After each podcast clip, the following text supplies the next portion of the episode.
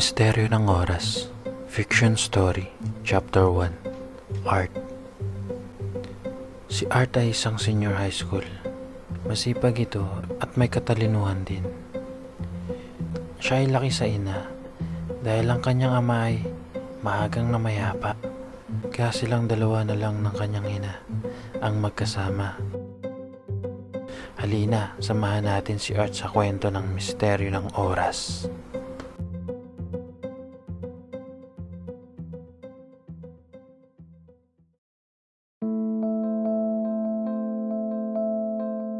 Sabado ng gabi, habang lahat ng tao ay tahimik na at mahimbing sa pagtulog.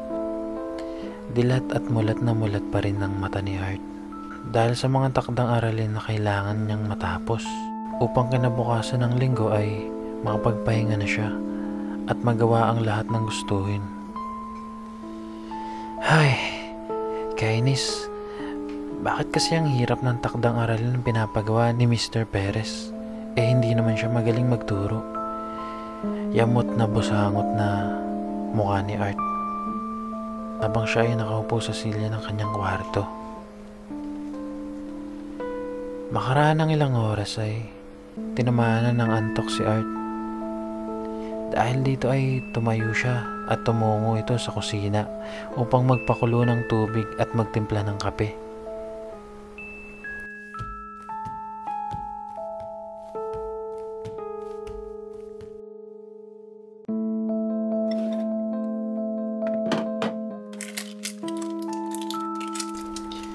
Matapos nito ay bumalik na siya sa kanyang silid. Binuksan ang bintana upang makalanghap ng sariwang hangin.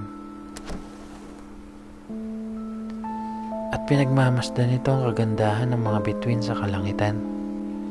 At inaliw ang sarili sa kapaligiran upang mawala ang antok nito. Tumingin sa relo si Art.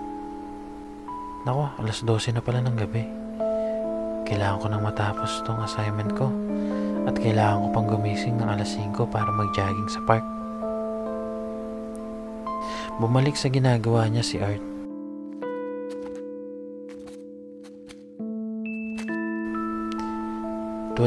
a.m. ng madaling araw na at natapos din niya sa wakas ang takdang aralin na kanyang pinagpupuyatan.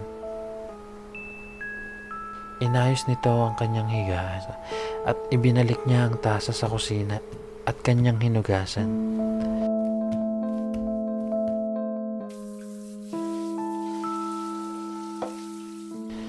Matapos niya ito gawin lahat, ay bumalik na ito sa kanyang silid at nahiga. Dahil sa antok ay agad namang nakatulog ito.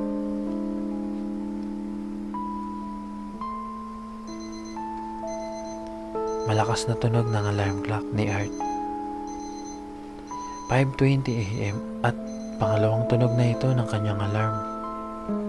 Dahil nga sa antok pa, ay di agad nagising si Art dahil sa pinagpuyatan kagabi. Nang magising nga ito, agad siyang bumangon at nagtungo sa banyo upang ayusin ang sarili. Nagbihis at umalis para tumungo ito sa park kung saan siya magja-jogging.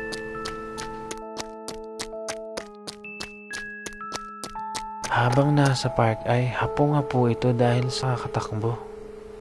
Kasabayan ng ibang tao na tulad niya ay parang nagpapanggap lang din naman upang pumayat. O di naman kaya masabi lang na healthy living, napangiti na lang ang binata at ito'y napailing. Mga ilang minuto ay naisipan na ni Art na umuwi. At mag-aalas 7 na ng umaga. Sapat na kasi ang isang oras sa pagtakbo. Habang siya ay mabagal na tumatakbo, nang sa daan ay napansin ni Art ang isang bookshop. Na sa tingin nito ay bagong bukas lamang dahil ngayon niya lamang ito nakita. Si Art ay mahilig sa mga libro na sa tingin niya ay hindi pangkaraniwan ang mga nilalaman. Sa madaling sabi ay mahilig si Art sa mga libretong may kinalaman sa mga mahika. Nagsimula ito dahil sa kanyang pinsan Lanoy pinahiram siya ng isang libretong may kinalaman tungkol sa mga mahika na may mga nakasulat na mga salitang hindi pangkaraniwan pag ito'y binigkas.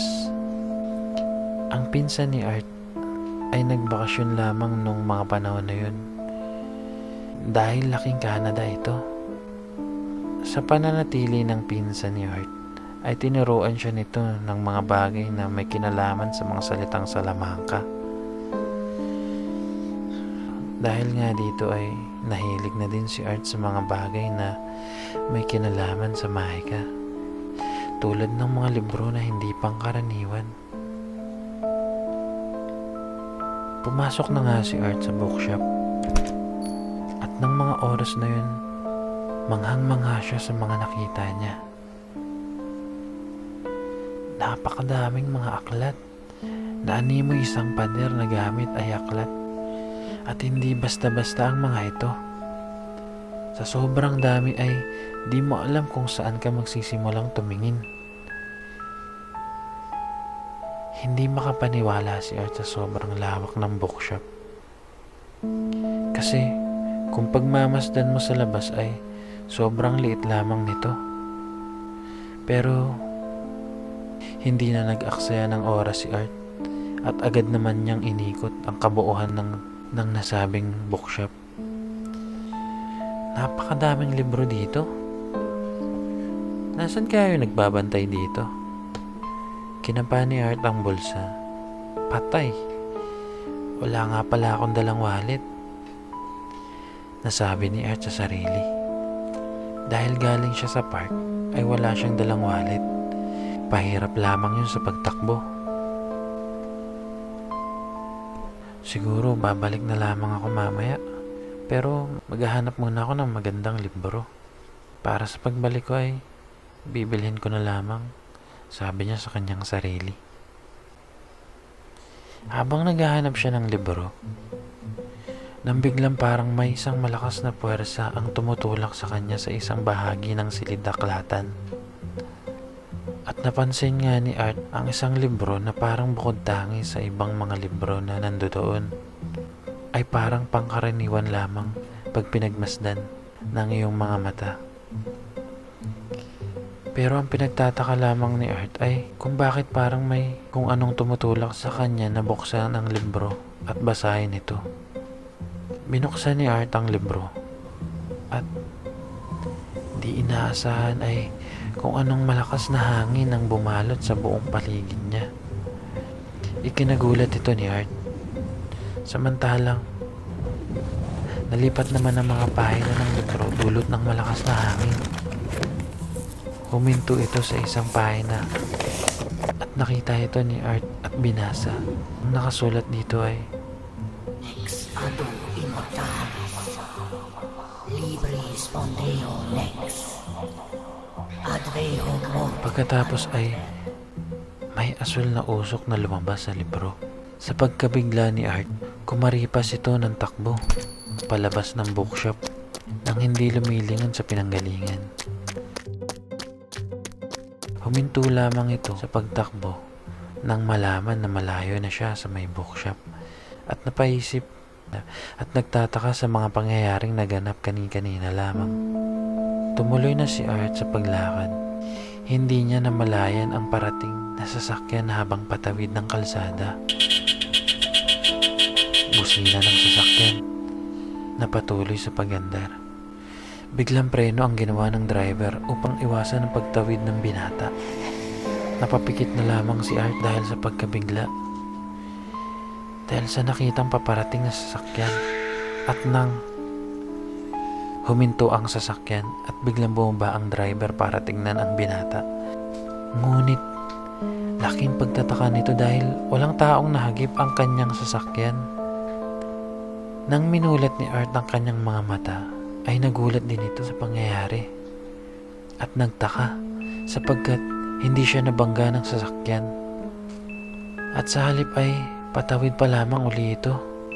Kapwa nabigla ang dalawa sa pangyayari. Dahil sa pagkabigla, nagpatuloy na lamang si Art sa paglalakad. At iniwan ang lalaking driver na, na tulad din niya, nagtataka sa pangyayari. Ano bang nangyayari yung araw na ito? Ang daming bagay na hindi ko mapaliwanag. Una yung sa bookshop. Kanina, muntik ako mabangga. Pero ano nga bang nangyayari kanina? Nagtatakang tanong ni Art sa sarili. Nang makarating na si Art sa kanilang bahay, ay agad siyang umakyat sa kanyang silid at inayos ang sarili at nagpahinga ng saglit upang makapag-isip sa mga nangyari.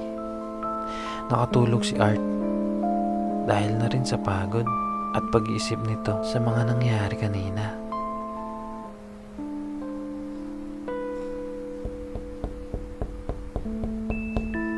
Katok na nagmumula sa kwarto ni Art. Ang ina ni Art na si Carol ang gumising sa binata. Siya ay isang nurse at madalas ay busy ito sa ospital na pinapasukan. Naiintindihan naman ito ni Art.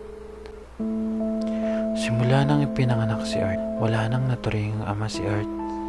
Simula pa noong kamusmusan niya, nagising naman ang binata sa katok.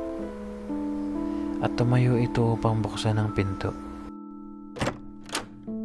Papungas-pungas na hinarap ni Art ang kanyang ina. Anak, kumain ka na. Nakaahin na ang tanghalian mo sa mesa. At aalis muna ako dahil may emergency lang sa ospital. Pasensya na at nauna na akong kumain ha. Ah, sige po ma. Mag-iingat po kayo. Sabay halik sa pisngi sa kanyang ina. Makaraan ng ilang sandali ay pababa na si Art upang tumungo sa kusina at kumain ng tanghalian. Habang pababa ng hagdan ay nadulas at nahulog nga si Art dahil sa pagmamadali pababa ng hagdan. Nang biglang biglang bumalik si Art kung saan ay pababa pa lamang ito ng hagdan. Nagulat si Art sa pangyayari at nagtataka kung paanong nasa itaas ulit ako. Samantalang pabagsak na ako kanina.